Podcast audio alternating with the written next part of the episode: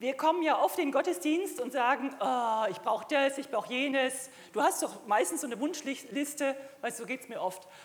Aber heute möchte ich darüber sprechen, was sich Gott eigentlich wünscht. Hat Gott Wünsche? Klar, Gott hat Wünsche.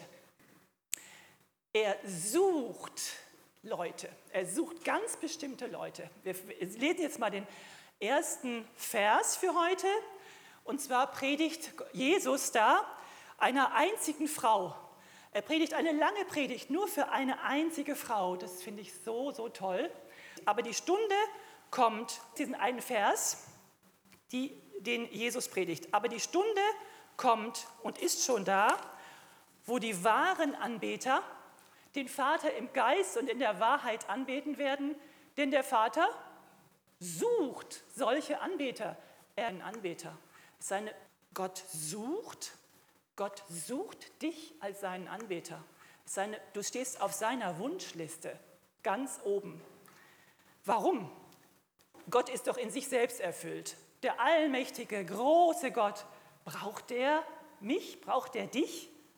Eigentlich doch nicht. Eigentlich hat er doch niemanden nötig. Außerdem kann der Vater, Gott mit Jesus, mit dem Sohn kommunizieren. Er hat ein Gegenüber.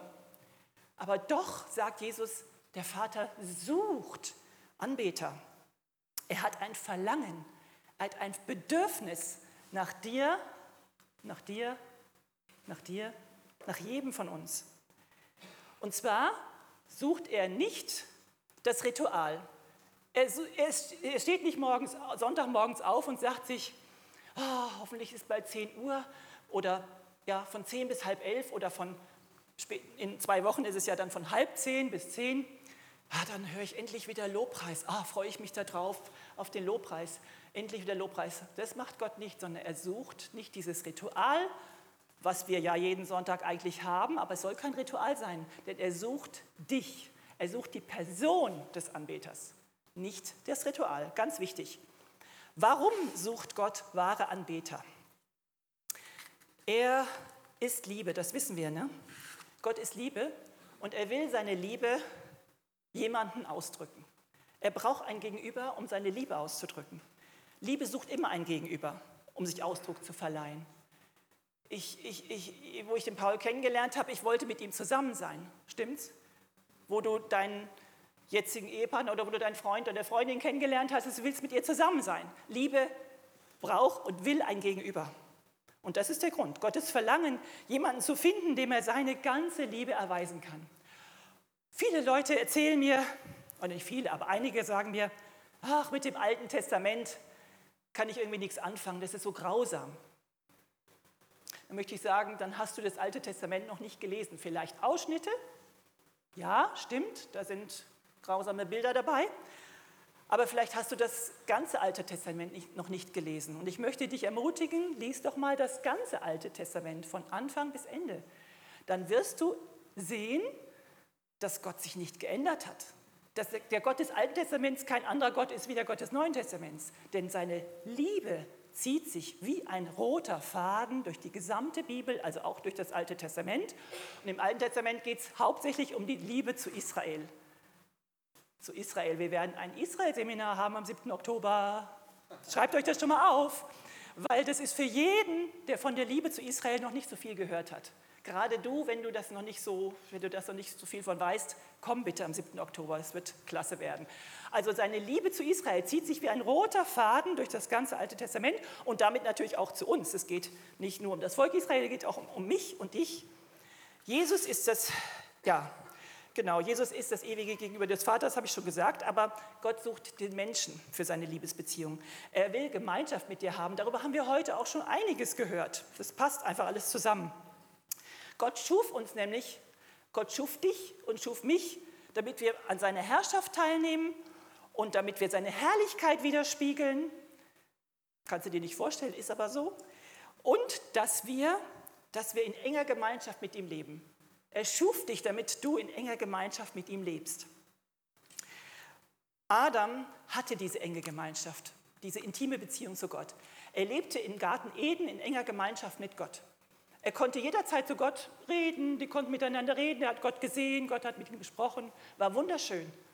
Das hat Gott sich so vorgestellt. Und dann ist was Schlimmes passiert. Dann ist eine Katastrophe passiert. Adam und Eva haben von der verbotenen Frucht gegessen und der Bruch, der Riss war da. Sie haben, waren nicht gehorsam, sie haben äh, diese Beziehung zerstört. Die Beziehung war zerstört. Gott. Und diese Katastrophe drückt sich in dem nächsten Vers aus. Da rief Gott der Herr den Menschen, Adam hatte sich versteckt, ne? da rief Gott der Herr den Menschen und sprach, wo bist du? Wo bist du? Hört ihr die Verzweiflung Gottes daraus? Gott ist verzweifelt. Der große, mächtige, allmächtige Gott. Er hat Gefühle. Er ist verzweifelt. Er ruft, wo bist du? Er ruft auch heute, wo bist du? Wo bist du? Ich sehne mich so nach dir.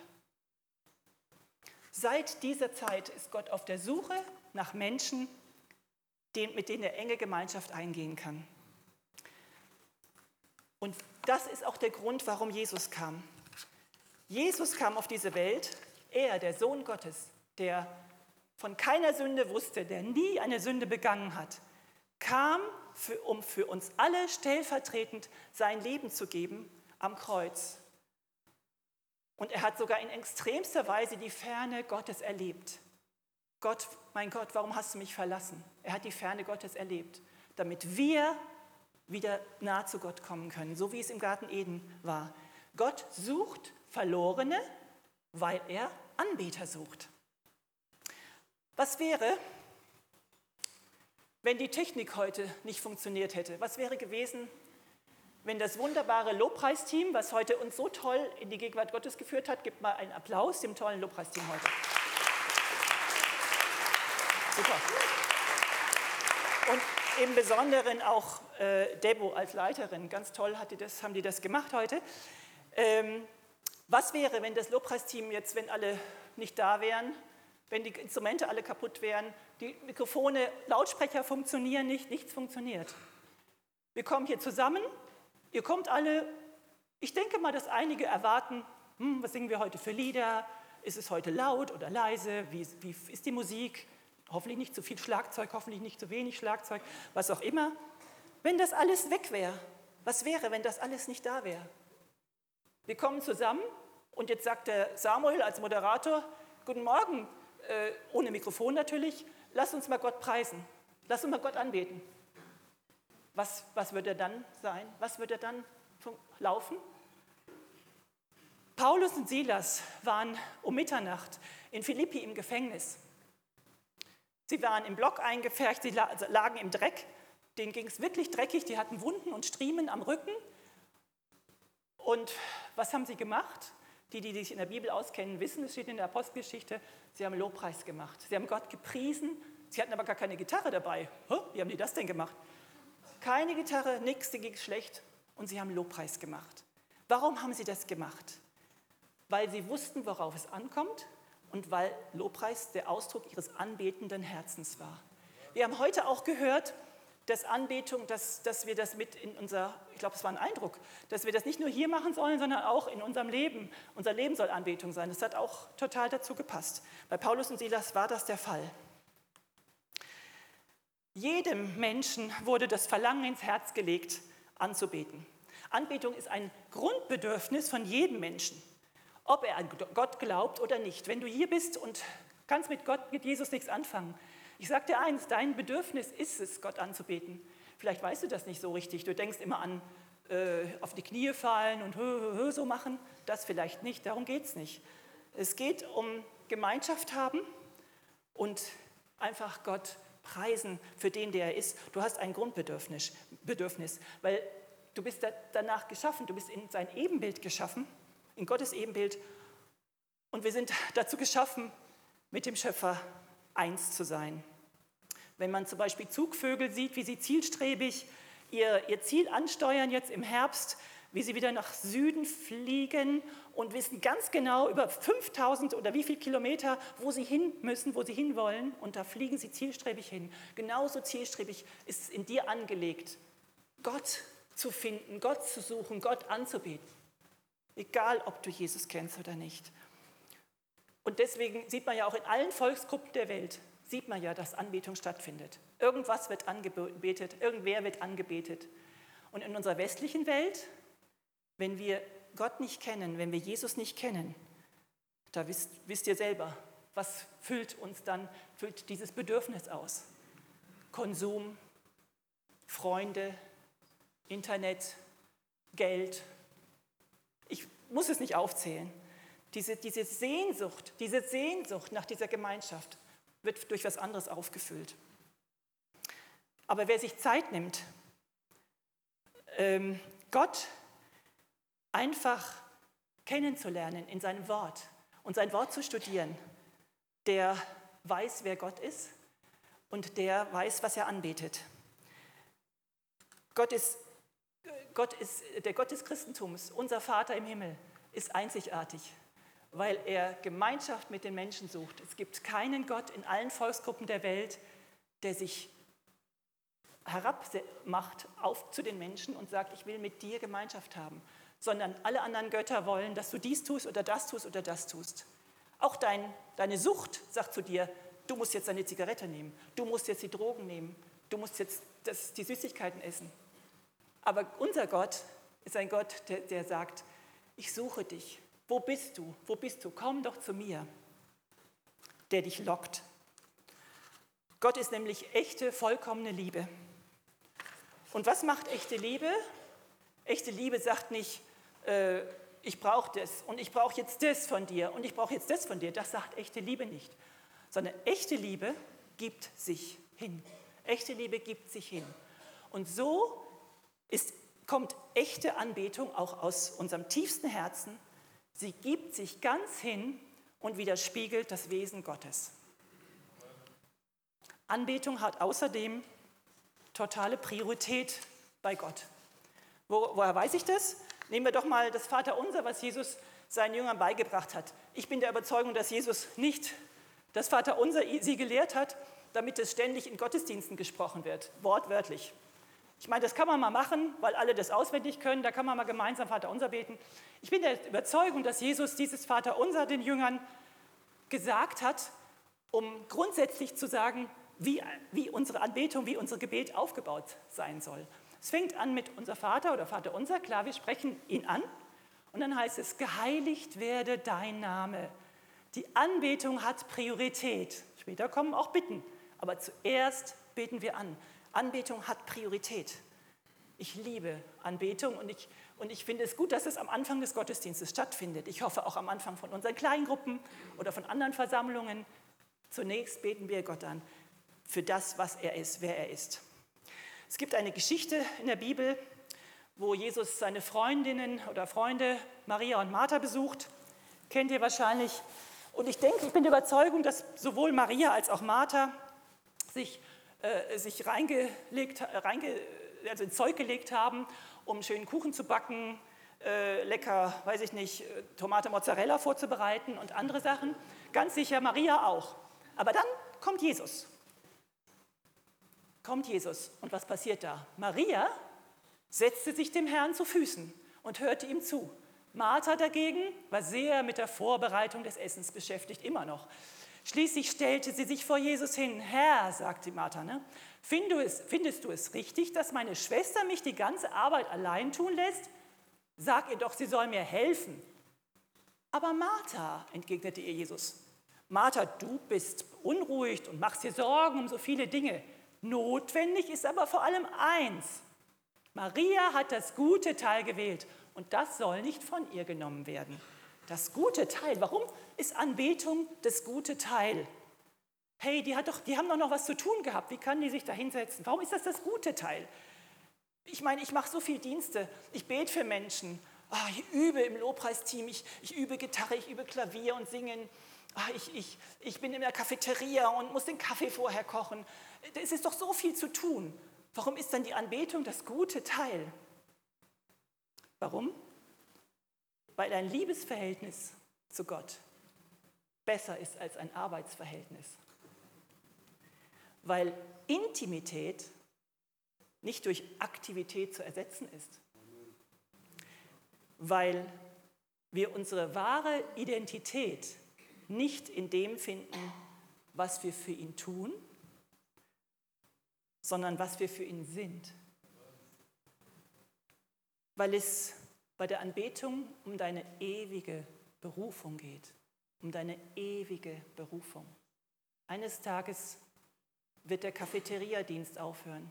Eines Tages wird der Predigtdienst aufhören. Eines Tages wird der Beamerdienst aufhören. Aber die Anbetung, eines Tages wird das Gitarrenspiel aufhören. Aber die Anbetung, Herr, ich preise dich, du bist mein Gott, ich liebe dich. Das wird never, never, ever aufhören. Wenn du hier nicht mehr auf dieser Erde bist, was machst du im Himmel? Du wirst ihn anbeten, anbeten, anbeten, anbeten, anbeten. Das hört, hört niemals auf. Es hört niemals auf. Niemals. Noch einmal. Aber die Stunde kommt und ist schon da, wo die wahren Anbeter den Vater im Geist und in der Wahrheit anbeten werden. Denn der Vater sucht solche Anbeter. Gott ist Geist und die ihn anbeten, müssen ihn im Geist und in der Wahrheit anbeten. Oh, was heißt denn das jetzt schon wieder? Gott ist Geist und die ihn anbeten, müssen ihn im Geist und in der Wahrheit anbeten. Wahre Anbetung geschieht im Geist, also ist vom Heiligen Geist inspiriert. Gott ist nämlich wählerisch. Er wünscht sich ja, ich habe ja gesagt, er wünscht sich was. Und er ist wählerisch. Er, er, er möchte, dass die ihm angemessene Anbetung gewisse Qualitäten aufweist. Also hier im Lobpreis in der Anbetung zu stehen und zu beobachten, wie die anderen Lobpreis machen, um mal zu sagen, oh, ist das schön, oder das Lobpreisteam zu beobachten und zu kritisieren vielleicht und zu sagen, oh, das hätte ich jetzt schöner gemacht und das wäre besser gewesen. Und du bist aber mittendrin hier, das ist keine wahre Anbetung. Das ist es nicht. Das kann es nicht sein. Ein Fisch und ein Vogel können niemals Gemeinschaft miteinander haben. Warum? Weil sie in zwei verschiedenen Elementen leben. Genauso kann ein natürlicher Mensch unmöglich mit Gott Gemeinschaft haben, weil Gott Geist ist. Also wie, wie kriege ich das hin? Die Anbetung muss im Geist geschehen. Du kommst nur über den Heiligen Geist in in die Gegenwart Gottes und mit ihm zusammen. Und es kann sein, dass wir Gott anbeten. Das Lobpreisteam fragt ja vorher, Herr, äh, Heiliger Geist, wo lang geht es? Welche Lieder sollen wir anstimmen? Was ist so dein Thema? Wohin, was ist die Richtung? Was soll ich beten? Was soll ich frei singen? Wir, wir, wir, wir lassen uns vom Heiligen Geist leiten. Aber wenn du das nicht tust, dann ist deine Anbetung umsonst. Wenn du das nicht auch tust. Es ist nicht der, die, der, die Aufgabe des Lobpreisteams, dich mit Gott eins zu machen. Natürlich hilft das Lobpreisteam dazu, aber du bist selbst verantwortlich. Du betest Gott selber an. Er möchte mit dir persönlich Gemeinschaft haben. Und du kannst, wenn du... Was ist in, in seine Nähe kommen, ganz nah? Was ist denn die Anbetung im Geist? Sie ist, wie sieht die aus? Die ist dynamisch. Ja? Äh, Im Reich Gottes, das Reich Gottes besteht aus Kraft. Was haben wir heute gesungen? Wir haben von der Kraft heute gesungen, hat wieder super gepasst, weil wo der Heilige Geist ist, da ist, wo der Heilige Geist, wo, wo Gott angebetet wird, da ist, da ist Kraft, da geschieht Übernatürliches. Ich habe gerade von Paulus und Silas gesprochen, die im Gefängnis äh, angebetet haben, Lobpreis gemacht haben. Was ist passiert? Die Gefängnistüren sind aufgegangen, die Ketten sind abgefallen. Das ist passiert durch Lobpreis, durch Anbetung. Hey, das ist nicht damals nur passiert und heute passiert das nicht mehr. Heute passiert das auch noch. Wir haben hier schon Gott angebetet, da sind Menschen geheilt worden. Habe ich erlebt, haben wir erlebt. Ähm, andere Dinge. Es passiert vielleicht, dass dein, deine Finanzen geregelt werden von Gott, während du ihn hier anbetest. Dass deine Probleme, deine Ausweglosigkeiten, äh, Lösungen kommen plötzlich zustande. Alles in der Anbetung. Anbetung im Geist ist wirklich dynamisch und kräftig. Die Anbetung im Geist ist außerdem lebendig. Keine toten Rituale mehr, kein abgestandenes Brunnenwasser. Das hat Jesus auch zur Samariterin gesagt, du holst mir hier so abgestandenes Brunnenwasser zu trinken, ich gebe dir lebendiges Wasser. Jesus gibt lebendiges Wasser. Lebendiges Wasser ist Wasser, was fließt, frisch, frisch ist. Und das ist Anbetung im Geist. Sie ist frisch, sie ist immer frisch und fließt und, und erfrischt dich. Lebendig. Das heißt, wenn du von, dem, von der frischen Dusche des Heiligen Geistes erfasst wirst, kannst du sogar die Hände heben. Puh, kannst du vielleicht sogar hüpfen. Oh, Hilfe. Traue ich mich das? Ja. Du kannst sogar vielleicht in, nach oben schauen oder du kannst du vielleicht sogar die Augen zumachen und frei singen. Oh, oh, oh, oh. Was ich da alles sage. Ja, sei mutig. Wo der Heilige Geist ist, da ist Lebendigkeit. Und natürlich, wo der Heilige Geist ist, ist Freiheit, Freiheit, Freiheit, Freiheit. Der Heilige Geist führt immer in die Freiheit. Da ist keine Furcht, da ist keine Selbstverdammnis, da ist keine Scham. Darum traue ich mich auch, mich zu hüpfen. Da ist keine Scham, da ist keine Religiosität, irgendwelche religiösen, das Händeheben kann auch religiös sein. Ja? Halleluja. Das kann auch sehr religiös sein. Aber wo der Heilige Geist ist, da ist nichts Aufgesetztes, Nachgemachtes. Du guckst nicht, was machen die anderen, mache ich das auch so. Gut, dann du machst es frisch. Es kommt frisch aus dem Himmel. Wo der Heilige Geist ist, ist Freiheit. Halleluja. Das ist Anbetung im Geist. Dann steht hier, in der Wahrheit anbeten. Jesus, was willst du von uns? Wir sollen dich in der Wahrheit anbeten. Was heißt das? Wahre Anbetung ist wahrhaftig. Anbetung hat Substanz, ist echt und authentisch. Wir geben nicht vor, jemand zu sein, den wir nicht sind. Wir können, wir können ja nie perfekt genug sein. Ja? Also wenn du jetzt da bist äh, in der Anbetung, morgens, sonntags, morgens und, oder auch zu Hause und sagst, ach, ich, ich, ich bin überhaupt nicht perfekt, was ich jetzt schon wieder gemacht habe. Heute Morgen schon wieder mit meiner Frau gestritten. Oh, und dann haben wir schon wieder das und die Kinder waren wieder, oh.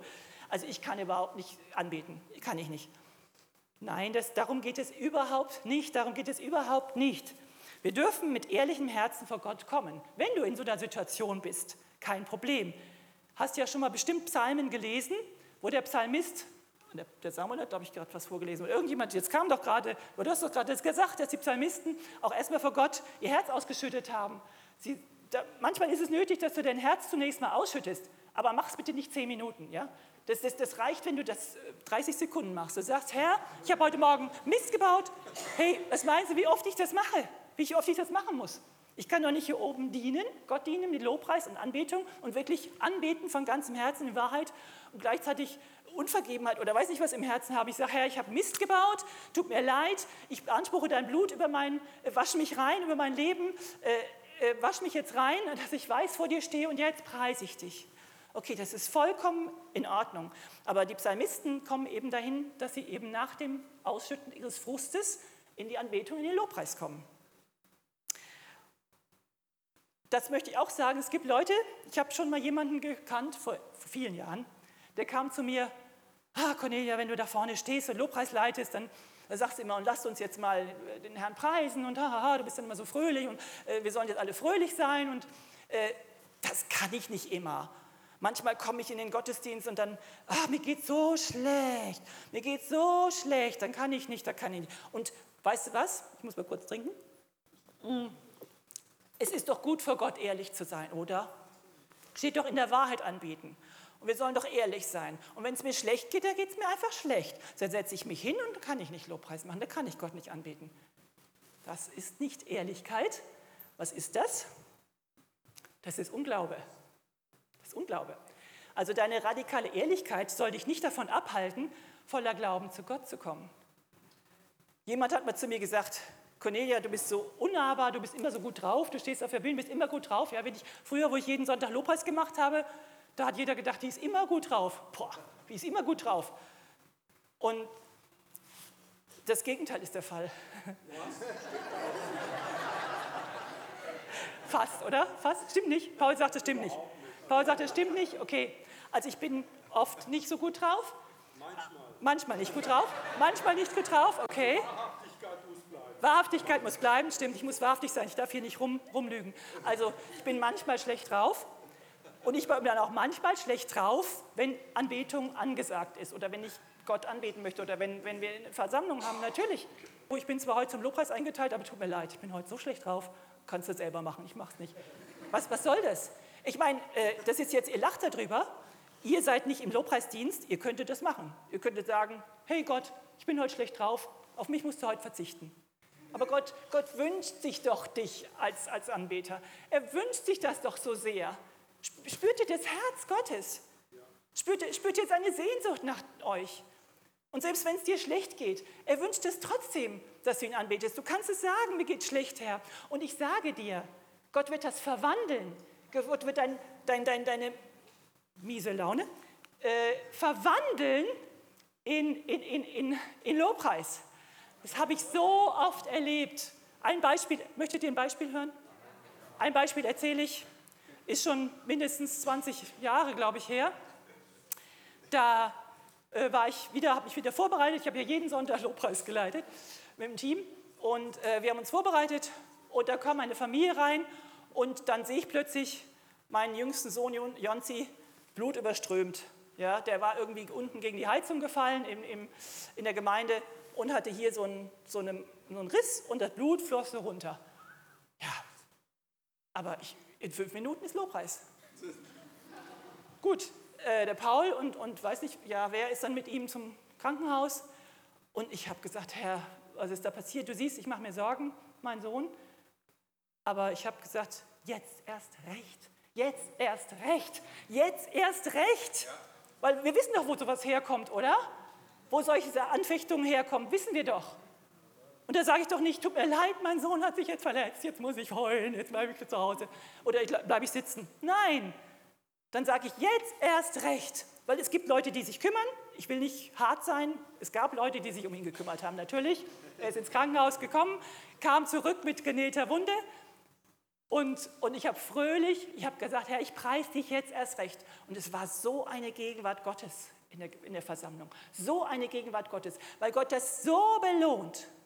Ja? Ich weiß nicht, warum Gott das möchte, dass ich das so betone, aber es ist jetzt eine ganz große Betonung auf dieser wahrhaftigen Anbetung, aber trotzdem, also wahrhaftig sein, aber nicht, nicht deswegen die Anbetung aufgeben. Das ist Glaube. Das ist Glaube, wenn du sagst, Herr, ich glaube, du bist gut. Du bist immer, ich preise dich trotzdem. Ich glaube, dass du trotzdem gut bist, auch wenn es mir schlecht geht. Du bist gut. Du bist immer gut. Ist Gott gut? Yes. Gut. Ähm, was bedeutet Wahrhaftigkeit noch? noch? Es geht auch um unsere Beziehung zu anderen Menschen, soll ich heute auch erwähnen. Wenn unsere Anbetung Substanz und Realität haben soll, müssen unsere Beziehungen untereinander offen und wahrhaftig sein. Vergebung und Versöhnung sind unverzichtbare Voraussetzungen für wahre Anbetung.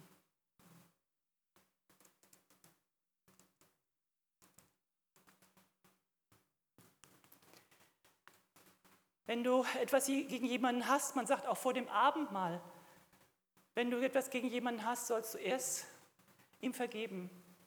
Vielleicht sogar zu ihm hingehen, wenn du weißt, heute ist Abendmahl. Ist wichtig, steht in der Bibel. Aber es ist auch bei der Anbetung wichtig.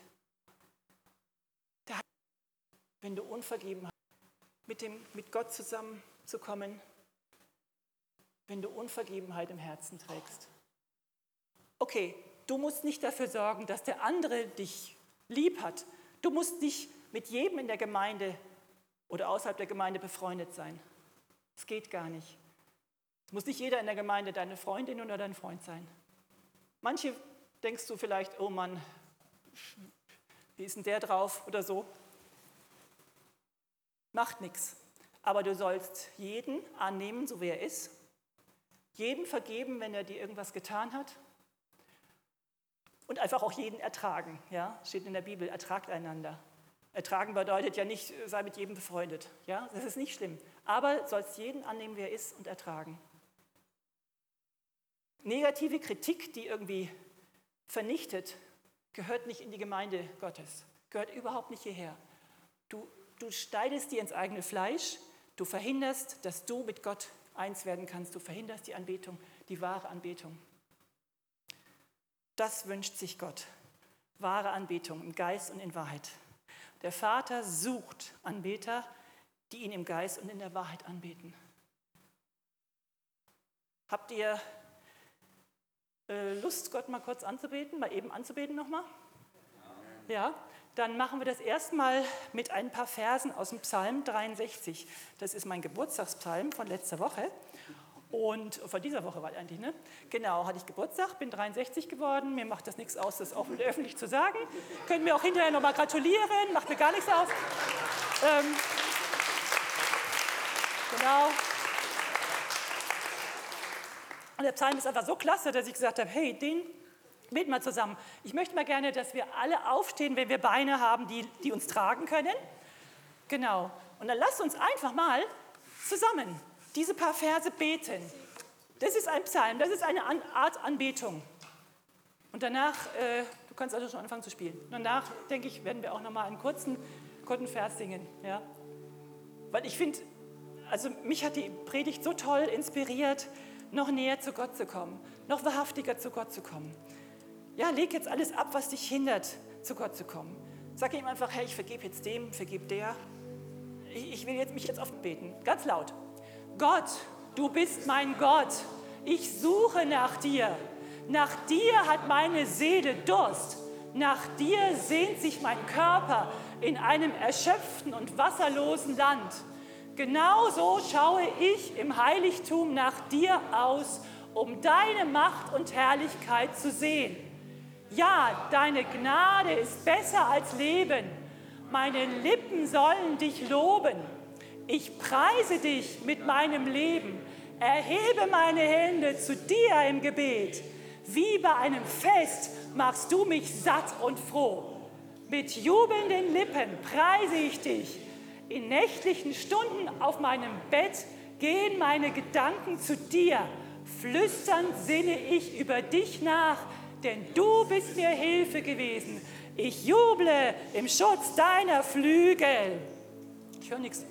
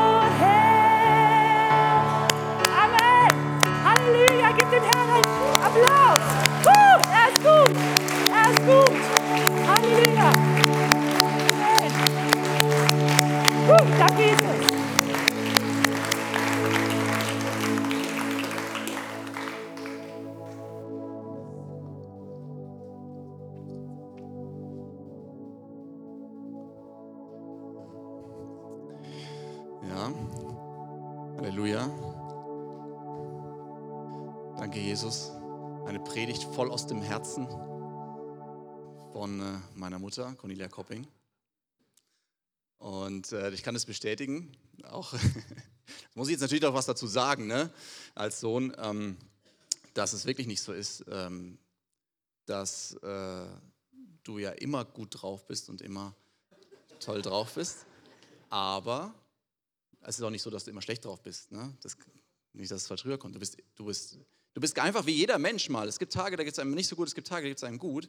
Aber wenn es dazu kommt, dem Herrn zu dienen und wenn es dazu kommt, ähm, ähm, in die Anbetung zu gehen, dann war es immer so, okay, das hat jetzt Priorität und da möchte ich alles geben. Und das ist, es gibt Sachen, Dinge, die sind höher als meine Laune und es gibt Sachen, die sind höher als meine, meine Stimmung.